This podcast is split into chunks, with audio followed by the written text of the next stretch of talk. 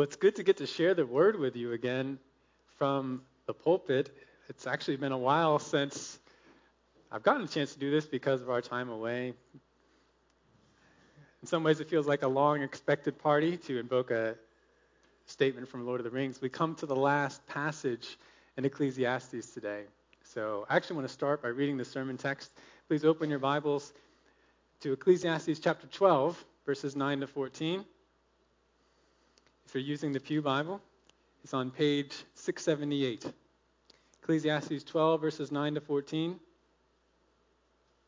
The last word from Solomon, our author in this book. The last word from God in this section of Scripture. Let's hear the word of the Lord to us this morning. Ecclesiastes 12, 9 to 14. In addition to being a wise man, the preacher also taught the people knowledge. And he pondered, searched out, and arranged many proverbs. The preacher sought to find delightful words and to write words of truth correctly. The words of wise men are like goads, and masters of these collections are like well driven nails. They are given by one shepherd.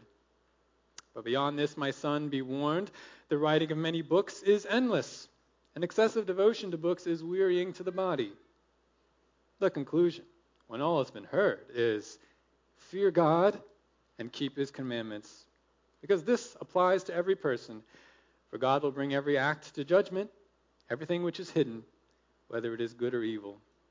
Let's ask God to open this word to our minds. Father in heaven,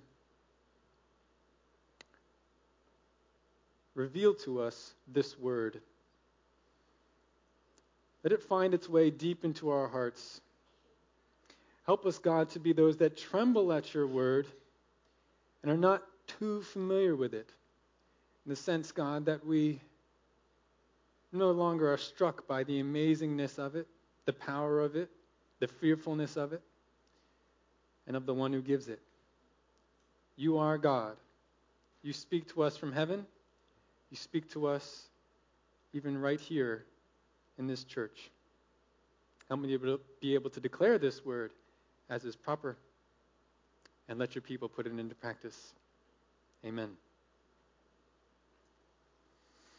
Well, when I was little, I was a pretty avid reader. I like to read a lot about history, especially World War II. Also, read some fiction, especially science fiction. I was really into Star Wars. But I still remember when I encountered something in a book for the first time something I'd never seen before, and it was an epilogue. Immediately, I felt some excitement. I thought the story was over. There's more? But I also felt a little uneasy. Wait a second. Why is this part separate from the main part? Is this unofficial? Should I even read it? Truly, there's something about epilogues in books or stories that makes them hard to figure. If the information is important, why is it included? Why is it not included in the main part? But if it's not important, why is it included at all? How are we supposed to relate what's in an epilogue to the main text or the main part of a story? This is the same puzzle we face today as we examine the epilogue of Ecclesiastes. I think epilogue is a good term for it, even though our English translation uses the word conclusion in verse 13. I would argue that we've actually already seen Solomon's conclusion in verse 9 of Ecclesiastes chapter 12. Just as Solomon basically began the book with a certain phrase or phrases, Ecclesiastes 1 2, he says, Vanity of vanities, says the preacher. Vanity of vanities, all is vanity he ends his discussion with almost the exact same words in Ecclesiastes 12:8. I said 9 before, sorry. Ecclesiastes 12:8. Vanity of vanity, says the preacher, all is vanity. You can see there's this pleasing symmetry here. Two equal bookends to Solomon's discussion. Though, if you remember from the last sermon, which was a little bit of a little bit of time ago, I argued that the tone and context of these two statements is different Whereas vanity of vanities, or literally vapor of vapors. In the beginning of the book, it's a depressing statement. It's something that destroys our confidence to find any lasting or ultimate gain in the world and in the things of the world. But at the end of the book, Vapor of Vapors is a call to action. It is actually optimistic, a, a charge to make the most of our brief lives while we can. We already saw that conclusion from Solomon. Furthermore, there's a clear shift in the text as we cross over to 12:9. In this last section, we see the author again referring to himself in the third person, the preacher. Most of the book, he's been referring to himself as I. I saw this under the sun. I concluded. He also switches from that empowering carpe diem message in 12:8 and before to talking about himself and the book, giving more background information. And there's actually some symmetry in this even to Ecclesiastes 1:1, where we also got background information. Ecclesiastes 1:1 says the words of the preacher, the son of David, king in Jerusalem. This is extra information. It's not the main message. Thus, I would argue Ecclesiastes 12:9 to 14 is an epilogue to the book's central teaching. But the great question is why? Why this separate, extra word if the message, the main message, is already complete? The answer from many modern biblical scholars is that the epilogue was written by someone else. Not Solomon, or whoever they say the book's main author was. In the minds of these modern interpreters, some pious editor wanted to present the teachings of an ancient Hebrew sage, but felt that the sage was a little too disgruntled and, and unorthodox to just present all by himself. Therefore, this editor, or some comically say editors, more than one, he not only cleans up some of the main message of Ecclesiastes, but he also tacks on this epilogue to counter the ancient sage's criticism or cynicism. This is a, a very popular view today. Yet it is fundamentally flawed, as I've tried to share with you before, because it fails to pay close attention enough to the united message of this book. Yes, Solomon has examined some extremely difficult realities and written some provocative words in Ecclesiastes, but nothing he said in this book is truly unorthodox. I've tried to show you as we've gone through. The other scriptures agree, even with some of the seemingly extreme statements from Solomon. Additionally, a shift in the text, like we see here, does not necessarily mean a shift in authorship. A biblical author might have good reason and certainly good ability to shift his subject or style, especially at the beginning or ending of a book. We see this in other books. For example, the book of Habakkuk, which ends with a song, or the book of John, which has its own epilogue, or the book of Revelation. We should not be surprised that we see something like this. Finally, there's nothing in this last text that is fundamentally new to this book. If we've been paying attention to what Solomon has been saying throughout Ecclesiastes, we should not be surprised at all by what we see in the epilogue. So, no, this final section is not some effort to save an otherwise problematic or uncertain book. What then is the purpose of this epilogue? I think it's simple. It's to provide some final clarifications so that you and I don't miss or ignore what Solomon has already written. After all, Solomon knows that he has written true but sometimes difficult words. And he knows that some might be inclined to dismiss them by saying, well, this is just one perspective. I feel differently, and let me see what other people say. Other wise men. Or he meant well, but he just couldn't find the right words, couldn't find the real answer. Or this author doesn't even believe in God or an afterlife, so why listen to him? And this is what people say about the book of Ecclesiastes today. Some people say, just like Peter, excuse me, just like Peter says about Paul's writings in 2 Peter 3, verses 15 to 16, even today, The untaught and unstable distort the wisdom of Ecclesiastes because of some things that are hard to understand. Solomon is aware of this possibility, and so to help prevent this, he adds this final section, an epilogue, or we could call it an in case you missed it section, which is where I get the title for today's sermon. In case you missed it. In case you missed it. In Ecclesiastes 12, 9 to 14, here's the main idea. Solomon provides five final clarifications so that you will not miss the message of Ecclesiastes, but instead put God's wisdom into practice. Say that again. Solomon provides five final clarifications so that you will not miss the message of Ecclesiastes, but instead put God's wisdom into practice. And let's look at this. Let's take a look at these five clarifications, starting with the first in verse 9. Number one, Solomon says about this book these words were carefully prepared by a discerning teacher. Number one, these words were carefully prepared by a discerning teacher. Look at verse 9. In addition to being a wise man, the preacher also taught the people knowledge, and he pondered, searched out, and arranged many proverbs. One of the easiest ways to dismiss someone's words is to attack his character and credentials. Eh, what does he know? He's just a senile old man, disgruntled wannabe teacher. Forget about him. Such unkind and unreasonable attacks are unfortunately common in public discourse today, and I'm sure they were back then. But Solomon has been keen throughout Ecclesiastes to underscore his credibility as the consummate wise man. Just to remind you what he said in the beginning, Ecclesiastes 1 16 and 17.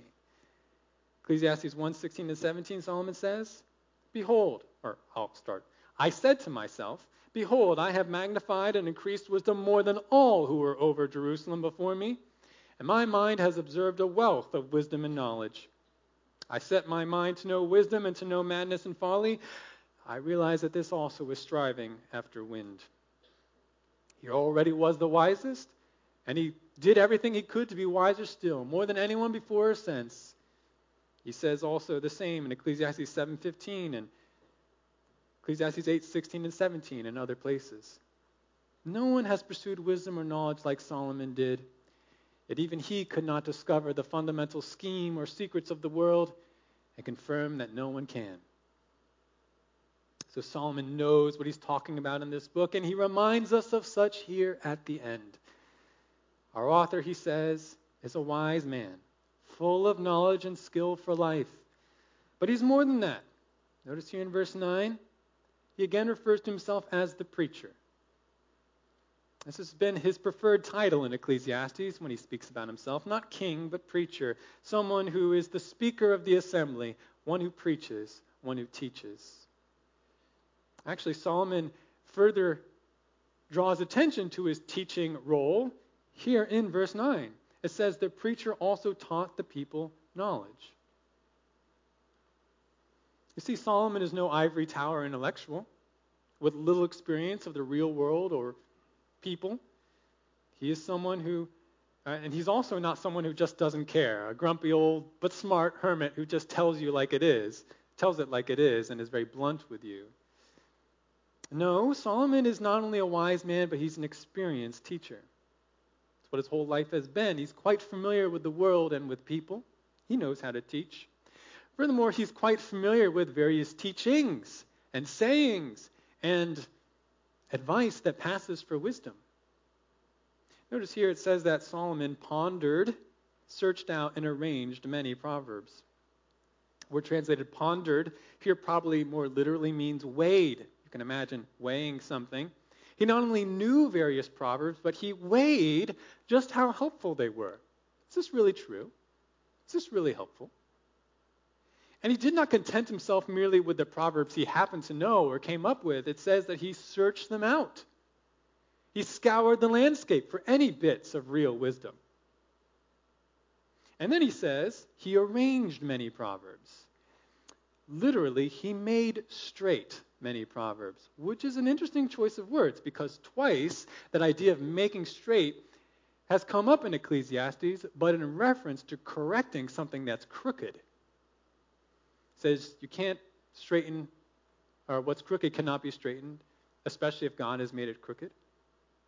What this likely means here, by Solomon using that phrase again, is not merely that he came up with the correct order, the best order for presenting Proverbs, wisdom, but actually that he corrected passed a certain amount of judgment and revision on the Proverbs that he found.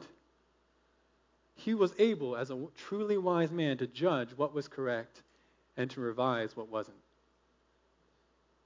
Now, if all this is true of Solomon's teaching ministry in general, and we hear more about that in the book of Kings, and certainly we see it in the book of Proverbs, certainly must also be true of the book of Ecclesiastes as well. And he wants us to remember that. Solomon is telling us don't miss the main message that I've written. I know what I'm talking about. I searched out the world and its wisdom. I'm quite familiar with other strands of thinking. Nothing truly new occurs under the sun, and I tell you this this is it. I have long been a teacher. I have weighed everything before I put together this book. Therefore, listen. This is the fundamental wisdom that you are to put into practice into your life. Now, such words are poignant in and of themselves, but we know that they are also spoken by the Spirit of God, so we must pay even more attention. This is Solomon's first clarification. Let's now look at the second. In verse 10, we see number two, these words are written both attractively and accurately. These words were written both attractively and accurately. Look at verse 10 the preacher sought to find delightful words and to write words of truth correctly. Here, Solomon reminds us that his words were not only the result of a life dedicated to studying and teaching wisdom, but also that they were purposefully chosen for their aesthetic and trustworthy qualities. Solomon says that he sought to find delightful words, words that evoke or inspire joy. Now you may ask, wait a second. I remember some of the things Solomon said in Ecclesiastes. Uh, what about Ecclesiastes 4 1 to 3 that says, paraphrasing, those who suffer injustice without any comforters are better off dead or never having been born? Are those delightful words? That's a fair question. I think the answer is you have to consider the work as a whole. It's kind of like the line of that song we sing, Christ the sure and the steady anchor. A line near the end says, And the calm will be the better for the storms that we endure. Want to really enjoy the kingdom of God with Christ? You'll enjoy it more. You'll appreciate the beauty more if you've endured storms, if you've dealt with hardship and suffering and sin in your life. It's similar in this book of Ecclesiastes. To appreciate the bright and beautiful and inspiring parts, we also have to walk through the dark and painful parts, the hard reality. Furthermore, the form of this book, the words, the sentences, the paragraphs, the structure as a whole has been put together in a pleasing way. I mentioned already the satisfying symmetry of the beginning and end. But also, how about that famous poem in Ecclesiastes 3 1 to 15? about the various times and seasons of life. It's ponderous, it's a little sad, but it's also obviously beautiful. Now, we may not understand all of Solomon's aesthetic choices, and this is a work of translation, so some of it is obscured for us. But just like we do not understand all of God's choices for what happens in the world under his sovereignty, we will confess in the end that the author has made everything beautiful, appropriate, even delightful in its own way. Solomon sought to do this, and he accomplished it. But perhaps the most pleasing quality of this work is that it's true. Notice verse 10, he says, The author sought to write words of truth correctly. There's a double emphasis on reliability here. Do you see that? Words of truth, words about what is actually right and real, and correctly. Or we could translate it honestly, uprightly, straightly. Our author and teacher Solomon hasn't written out some exaggerated fantasy for us. He's written about what is really true, and he wrote it in a way that is itself fair and faithful to that truth. You see, the words of Ecclesiastes are not some kind of unhappy accident, as some assert today. The confused meditations and ravings of an agonized wise man. No, rather, Solomon is reminding us they were words carefully crafted to be both enjoyable and instructive in truth. And shouldn't all teaching and preaching be that way? The form complementing and recommending the function to the audience. So, my brothers and sisters, let us not miss just how right these words are for us to hear and put into practice. Again, come not just from an excellent teacher who purposefully arranged them all and decided them all, but they come from the Spirit of God. It did so in an even deeper way. God is the ultimate authority in what is both delightful and true. Now, Solomon knows that some of his words have been painful. Overall, it is pleasing, but there has been pain involved. But the pain actually was purposeful as Solomon will remind us in the next verse and in the next clarification. Number three, number three, these words are consistent with true wisdom. Number three, these words are consistent with true wisdom. And we see this in verse 11. Look at verse 11. The words of wise men are like goads, and masters of these collections are like well driven nails. They are given by one shepherd. Notice immediately in verse 11 that Solomon broadens his discussion here beyond himself and beyond this specific book to wise men and their words in general. And by doing this, Solomon is implying something that whatever's true about wisdom and wise men is also true about Solomon and what he's written for us. And which aspect of wisdom does Solomon highlight as applying to his own work here? Well, look at the beginning of verse 11. He says, The words of wise men are like goads. What's a goad? When you see goad, think cattle prod. In ancient times, goad, a goad was a long stick, either sharpened on one end or affixed with a nail. What was it for? For poking animals, to remind and encourage them to go the right direction. Now, this goading hurts, cuts a little bit, just like cowboy spurs do as they dig into the side of a horse. But the goad is ultimately for the good of the animal and for the good of the animal's owner. Solomon reminds us that this is actually consistent with the way wisdom works and is meant to work. Solomon's wisdom and wisdom in general. That wisdom, true wisdom, is like a goad and it includes some wounding. The wounds have a purpose to move the listeners, even us, to right action and the blessed path. To use a goad is not unkind. For a wise man to speak as if using a goad is not unkind, that is true kindness. And it's like the verse we mentioned in Sunday school this morning Proverbs 27:6. Proverbs 27:6. Faithful are the wounds of a friend but deceitful are the kisses of an enemy. And don't we see this truth illustrated even when it comes to discerning true and false teachers? Do false teachers want to wound you with the truth? No, they want to soothe you, even tickle your ears with what is not true. Faithful are the wounds of a friend. Now, true wisdom is not only wounding, let's not misunderstand, but it is partly wounding, even as it heals and helps. So consider Solomon's work in Ecclesiastes. Did you find some of his words like a goad? Did any of Solomon's words ruffle your feathers? Challenge your expectations for life? Confront false beliefs? Even sin in your heart? Well, don't dismiss him on that basis. Rather, gain the benefit that was meant for you in that wounding by changing.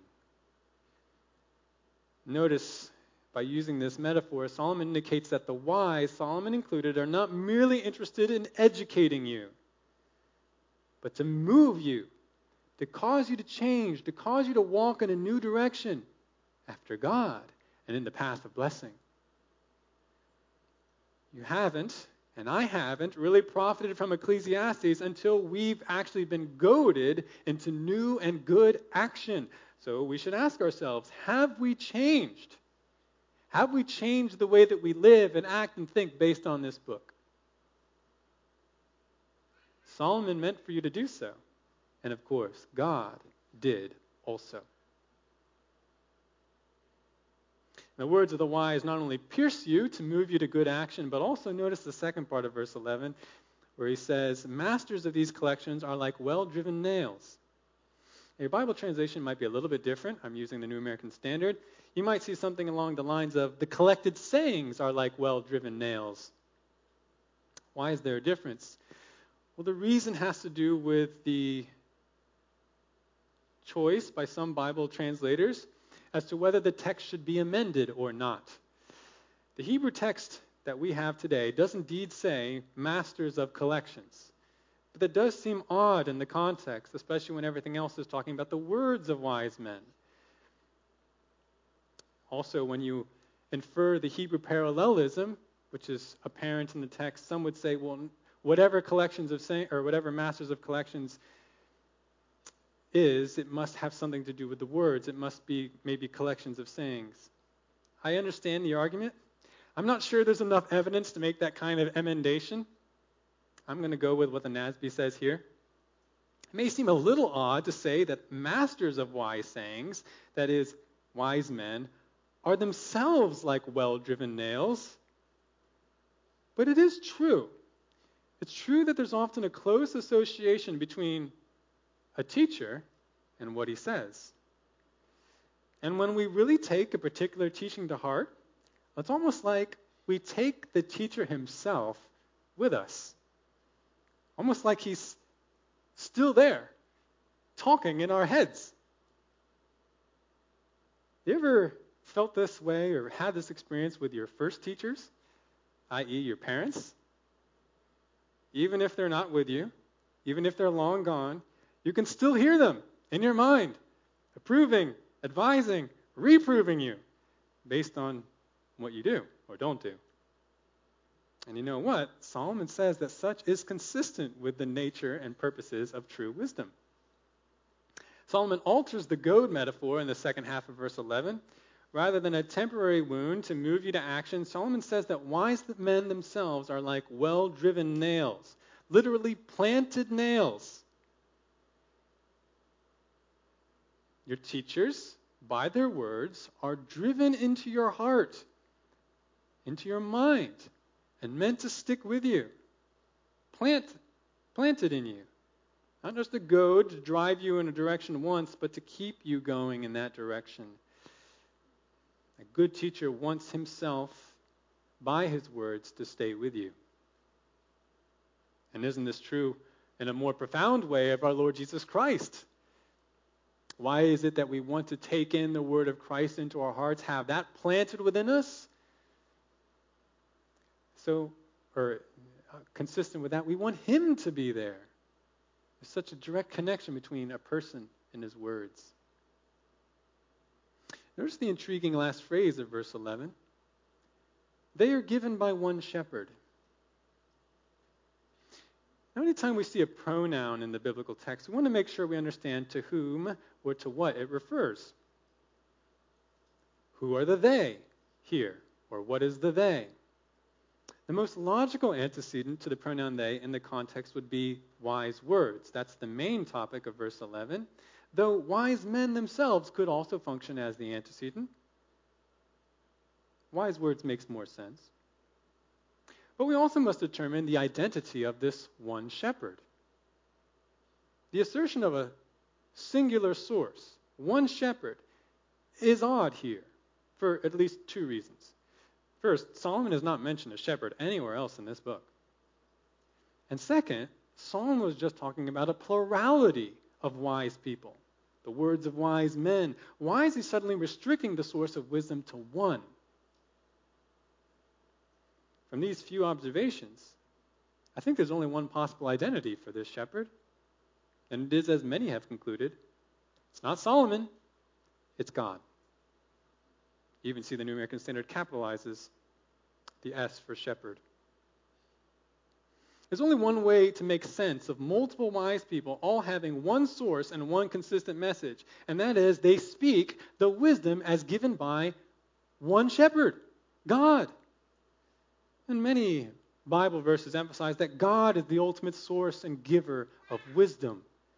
Job 12:13 with him are wisdom and might. To him belong counsel and understanding. Speaking of God. James 1 5. But if any of you lacks wisdom, let him ask God, who gives to all generously and without reproach, and it will be given to him. Or even right here in Ecclesiastes, Ecclesiastes 2:26. For to a person who is good in his sight, he, God, has given wisdom and knowledge and joy. So what's saying, what's Solomon saying in all this here in verse 11? Namely this I may have written some goading words and intended my words and myself to remain with you, but I did not do it according to my own opinions and knowledge. I stand with all the other wise men who pass on the wisdom given to them by God from the one shepherd. Therefore, my words are not unique or contradictory to what other truly wise men have said, including the other writers of Scripture. We speak, Solomon says, according to the one source of wisdom that there is for this life, God. Now, brethren, since this is true, are we letting the words of the one shepherd goad us to right and blessed action? Are he and his words planted in our minds like nails? They were not given to us in cruelty, but in sincere pastoral care. David, as you know, calls God his shepherd in Psalm 23. Jesus claims the title of Good Shepherd in the New Testament. God knows how to shepherd. Like sheep who look to their shepherd, we should trust and value the words of our God enough to remember them and do them. But perhaps we're looking for more. Yeah, Solomon's wisdom is good, God's wisdom is good, but I need something more. Well, Solomon's fourth clarification has a response to that thought. We see this in verse 12. Number four. These words are sufficient for the subject.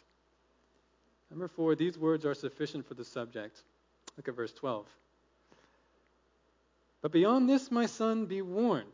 The writing of many books is endless, and excessive devotion to books is wearying to the body. Ecclesiastes 12:12 is, of course, the favorite verse of those who are tired of doing schoolwork. Look, he says, wearying to the body. Why are you making me do all this work? I'm sorry, you young ones who are still in school. This verse is not warning against learning in general or demeaning the value of gaining practical knowledge for life. You still need to do your schoolwork.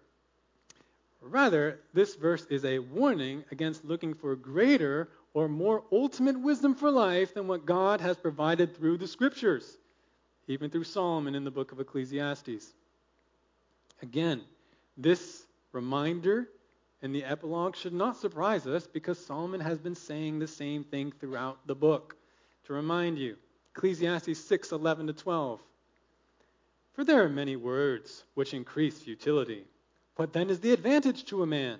For who knows what is good for a man during his lifetime, during the few years of his futile life? Ecclesiastes 7:24. What has been is, is remote and exceedingly mysterious. Who can discover it? Ecclesiastes 10:14. Yet the fool multiplies words. No man knows what will happen, and who can tell him what will come after him? These are all rhetorical questions. We should understand the answer. Nobody can do these things. Yet there will always be those who think they can. Always be those who think they have discovered or will discover what Solomon could not. They can figure out the fundamental scheme of the world, the way to sure success and security in every situation of life. But Solomon tells us again, addressing this time even tenderly as children by saying, My son. He says, My son, don't believe it. Don't waste your time. And don't be one of those people wasting other people's time. If you really want to be wise, recognize the farthest that our wisdom can take us in facing the Havel nature, the vaporous nature of this life, is what's written here. Notice the way Solomon expresses this in verse 12. He says, Beyond this, or beyond these, be warned. What are the these? They are the words of wisdom given by wise men, by the one shepherd God, even what's written in Ecclesiastes. Beyond these, be warned, he says. Be careful, be on guard. On guard against what? He tells us the writing of many books is endless, and excessive devotion to books is wearying to the body. There is always more to say, more to learn, more proposed solutions for the fundamental frustrations and problems of this world that people are suggesting and trying to implement. But remember, Ecclesiastes 1:15, what is crooked cannot be straightened, what is lacking cannot be counted. Therefore, just one more reminder in case we missed it. Don't try to search through all the books, all the blogs, all the podcasts and movies to discover some kind of grand truth or complete knowledge that somehow Solomon and God have missed. You're never going to find it. And you'll just weary yourself in the search. Don't misunderstand. Learning is good and useful. Solomon has shown us that. But remember learning's limits. Recognize the limits of what knowledge can do for you. For facing the Havel reality of this life, including frustrations, utter frustrations like death and uncertainty, there is no greater wisdom than what God gives us in His wise word, even in Ecclesiastes. So, listen to this book and put it into practice. Don't keep searching for other opinions or offering your own. These words are sufficient for the subject. Part of the sufficiency of these words has to do with Solomon very clearly giving us the most important advice that we could hear. And he's going to remind us about it one more time before the book ends. Here's the fifth and final clarification as Solomon closes Ecclesiastes that you and I don't miss the message of this book or fail to put it into practice. Number five, these words direct you to the essence of life. These words direct you to the essence of life. Look at verse 13 just to start. The conclusion, when all has been heard, is fear God and keep his commandments, because this applies to every person. Solomon has said much in this book. But now that we've arrived at the end, literally the end of the matter, all being heard, what is the most important takeaway point? He tells us fear God and keep his commandments. Now, as I said, this concluding advice should not surprise us. Say, oh, that's it, Solomon, I didn't get it until now, until you said it. Wait, if you've been paying attention to Solomon's words throughout Ecclesiastes, you know he's been telling this to us the whole time.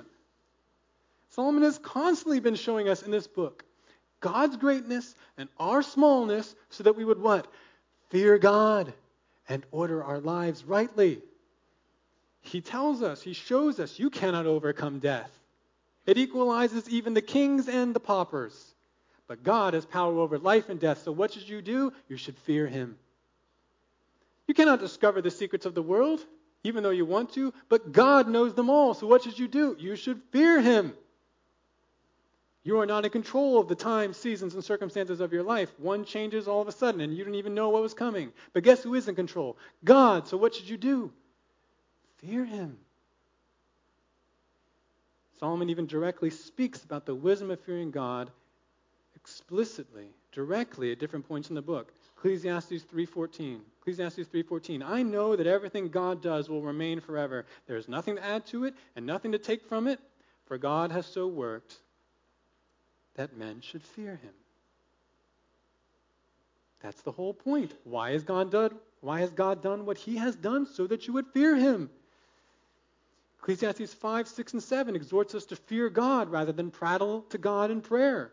Ecclesiastes 7, 16 to 18 says, The one who fears God avoids the perils of both sinful living and over righteous living.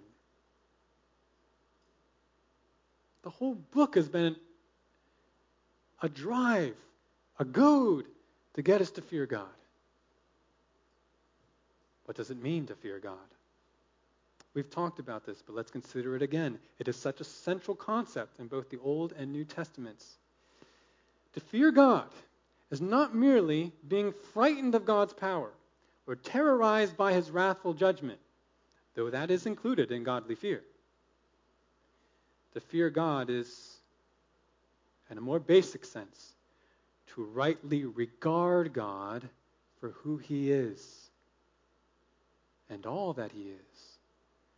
This is always a danger for us as Christians, right? We get so familiar with the Bible's language and the concept of God that we forget that God is God. So different from us, so great, so transcendent and unreachable, and yet somehow mysteriously right near to us. Caring about our lives, sovereignly arranging every circumstance of our lives. We can become too familiar with these things. I have to stand back and say, wait a second, let me consider. Let me consider. This is God?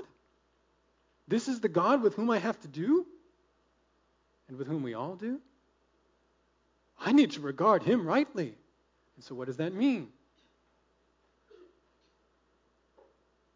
It is a fear of his power, a terror of his judgment, but also a reverence for him a respect for him, awe of him, love for him, reliance on him, trust in him, worship of him, belief in him, treasuring of him, and of course, obedience to him. There's a direct connection between fearing God and obeying his commandments. And we see it right here in verse 13 so explicitly from Solomon. He says, fear God and keep his commandments. That's the one summary bit of wisdom. I can't, I can't understand the commentators who look at this and say, oh, the author never talked about keeping commandments before, only fearing God, so this must be a different author. Come on. Keeping commandments is implied in fearing God. What, are you going to fear God without keeping his commandments? What kind of fear is that? Oh, my. Solomon doesn't need to mention commandments every time he talks about fearing God, but he does here. Why? For emphasis, and so that we won't miss it. Solomon says, if you're wondering what the wise way to live life is in a vaporous world, let me make it clear for you so that you don't miss it. The greatest wisdom for life comes down to this fear God and keep his commandments. Rightly regard God in your heart and then let it show up in your actions. Faith without works is dead. Fear without keeping commandments, that ain't fear. Love God and obey Him. That's another way to say it. Doesn't that sum up the law and the prophets? And notice the reason. We get two reasons, but notice the first reason Solomon gives for this commanding advice at the end of verse 13. He says, Because this applies to every person. Or, more literally in the Hebrew, and this is very intriguing, for this is all of man. Or we could say, for this is every of man. Or, for this is whole of man. Now, that doesn't sound totally great in English. You may sense that the Hebrew phrasing is a little ambiguous and needs some extra words in the translation for us to understand the meaning, and that's why we see in the New American Standard this applies to in italics. It's the translator saying, here's some extra words to understand the meaning. Actually, there's some debate as to what the best sense is here. Interpreters generally fall into three different camps. What does it mean for this is all or the whole of or every of man?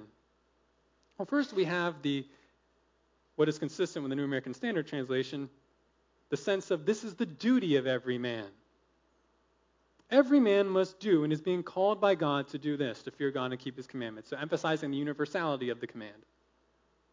A second camp is along the lines of this is the whole duty of man. So rather than emphasizing this applies to everyone, that this is the entire duty. This is everything right here. And then you have a third group with a sense along the lines of this is the whole of humanness. This really is what it means to be truly human, to fear God and keep his commandments. Now, these senses aren't all that different from each other. No matter what you take, you kind of get the general idea. But I think the sense that best fits here is the third. Fearing God and keeping his commandments is the all of man. It's what life is all about for all creation, but especially man. It's what we were designed for, it's the way we were created. It is the essence of life. Therefore, of course, it applies to every man and is man's entire duty.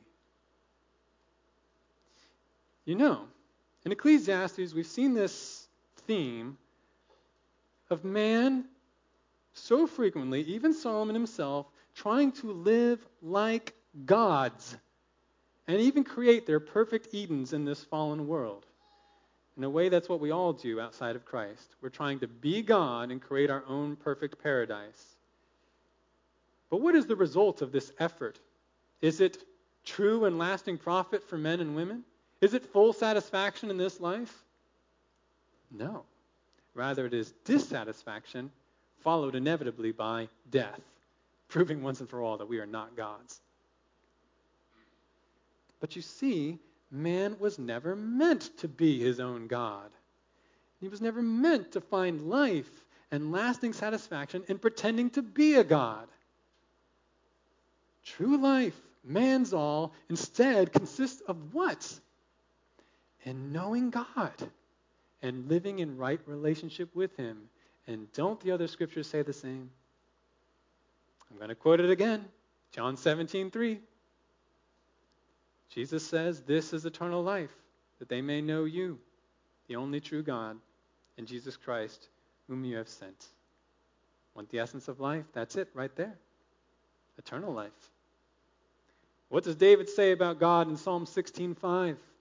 Psalm 16:5, "The Lord Yahweh is the portion of my inheritance and my cup."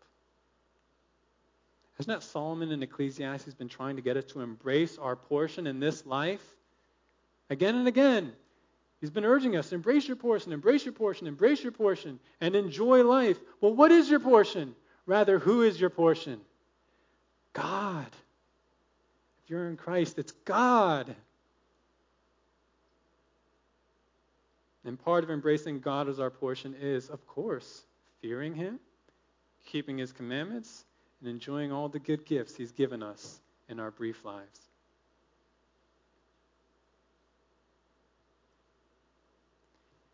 Consider how simple but profound this one commanded philosophy is from Solomon to us at the end of the book.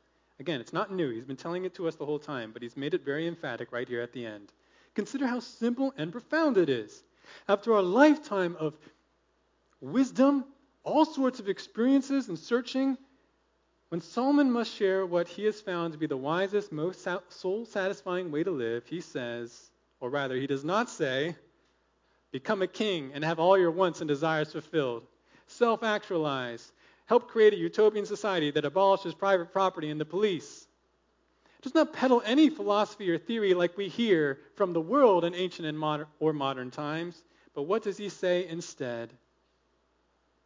Here is your portion. Here is the full essence of life. Fear God and keep his commandments.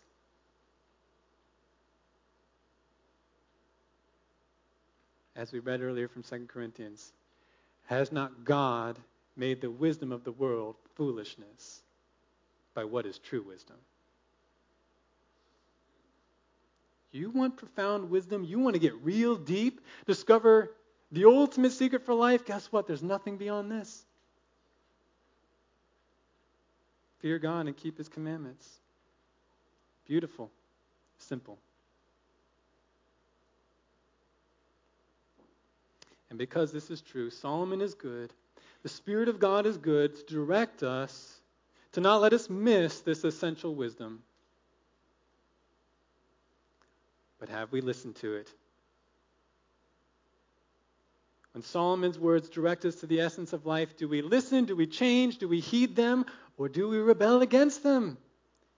And still insist, no, I'll be my own God. I think I'll find satisfaction that way. It's not going to work. You can't go against God's design and win. You only hurt yourself and hurt others.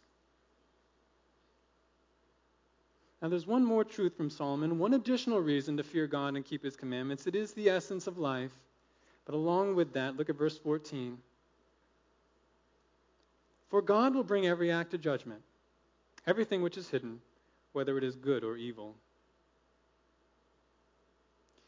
You see, depending on whether you embrace God as the essence of life or not, that will determine whether verse 14 is a comfort or something frightening to you. God will bring about a full and final judgment one day. And Solomon is sure about this. And he's told us multiple times in Ecclesiastes. Ecclesiastes 3:17 to remind you. I said to myself, God will judge both the righteous man and the wicked man, for a time for every matter and for every deed is there. Or Ecclesiastes 8:12 to 13. One day, I'm paraphrasing here, Solomon says, one day it will be well for those who fear God, even if their lives are not good right now. But it will not be well for those who do not fear God, even if their lives are great right now. And then one more, Ecclesiastes 11:9, again paraphrasing here. Young man, enjoy your life, do whatever you want, but know that God will bring you to judgment for all these things. This is not some new thing that an editor supplied at the end. It's been all throughout Ecclesiastes. Solomon knows. There's a lot of things he doesn't know, a lot of things we don't know. But he knows there will be a judgment one day. And this we all sense. It's deep in our hearts. God imprinted it there. There will be a judgment. And consider what that means. It means, on the one hand, that if you persist in trying to live as your own God, serving yourself, serving false gods, craving and striving after the treasures of the world, in contradiction to your duty, into your duty and design from God to enjoy Him as the essence of life, if that's your path, then not only will you fail to enjoy the essence of life as God designed you to, but God will bring you to judgment. For everything you did or refused to do, everything you said or refused to say, everything you thought or refused to think, it says here, He will judge what is secret. Even judge the secret thoughts and intentions of your hearts. And actions that seemed good on the outside, maybe ones that you're even trusting in. I'm a pretty good person. Actions that seem good on the outside, but really weren't because of what's going on in the inside, God will know. And God will judge accordingly. The rest of the scriptures are quite clear that if you have lived this kind of life and have never come by faith and repentance to find salvation in Jesus Christ, the one Savior, whose life, death, and resurrection save all those who believe in him, if you live that kind of life and never come to Christ, then when you go to the judgment, and you will, it will not go well. It will not go well for you in the end. Rather, the scriptures say you will be thrown into eternal fire. Do not exalt, your, exalt yourself before God. Humble yourself, and He will exalt you. For those of us who are in Christ, however, who fear God and keep his commandments, who live lives of righteousness, not perfectly, but in an increasing direction. And not to save themselves or to keep themselves saved, but because Christ has already saved us once and for all. For such persons, even for you, dear brothers and sisters here, there will be a judgment for us as well, but not a judgment of punishment, but of reward and vindication a judgment where all injustices will be set right. And every secret act of righteousness will be rewarded. Doesn't Jesus say that? Your Father who sees what is done in secret, he'll take note and he will reward you. if you fear God in Christ, a judgment is coming, but you know what? It's going to go well. It's going to go well for you by God's grace. Therefore, fear God, keep his commandments. Consider all that we've heard in this final section of reminder and clarification. We must not miss the message of Ecclesiastes or fail to apply it. After all, number one, these words were carefully prepared by a discerning teacher. Number two, these words are written both attractively and accurately. Number three, these words are consistent with true wisdom. Number four, these words are sufficient for the subject. And number five, these words direct you to the essence of life. Let's ask ourselves today do we fear God and keep his commandments? Do we enjoy God and whatever he's decided to give us as our portion during our vaporous lives on earth? This is not the ultimate end, but we can fear God and enjoy him now. If you've been doing that, keep on. Don't grow weary. Excel still more. If you've not been doing that, it's time to change. God is speaking to you this morning, even through my mouth. Time to change. Let this goad from a wise ancient author, also from the Spirit of God, let it prick you. Let it cut you for your good, to move you to action, to move you to repentance. And then you men be transformed to walk with Christ in the path of blessing. You may not experience all the blessing in this life, but you will one day when God's judgment is revealed. May you be transformed. May our whole church be transformed and moved to holy, zealous action for the Lord while we still have time. This is the end of the matter. We have finished looking at the book of Ecclesiastes, and yet we're not quite done. We will take one more last look at Ecclesiastes next week. One last special look to help make sure that Solomon's nail of wisdom given by God really is well placed in our hearts before we move on. Let's close in prayer.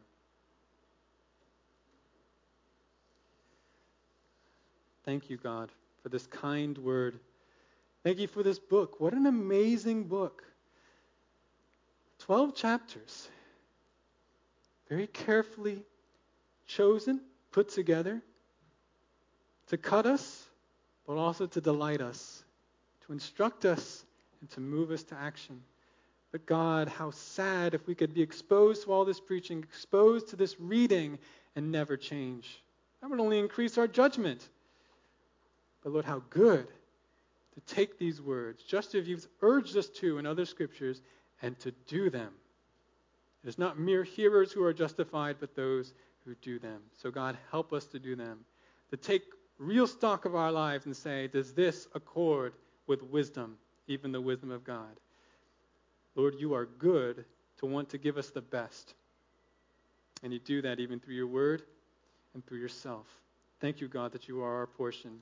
May we embrace you every day. Amen.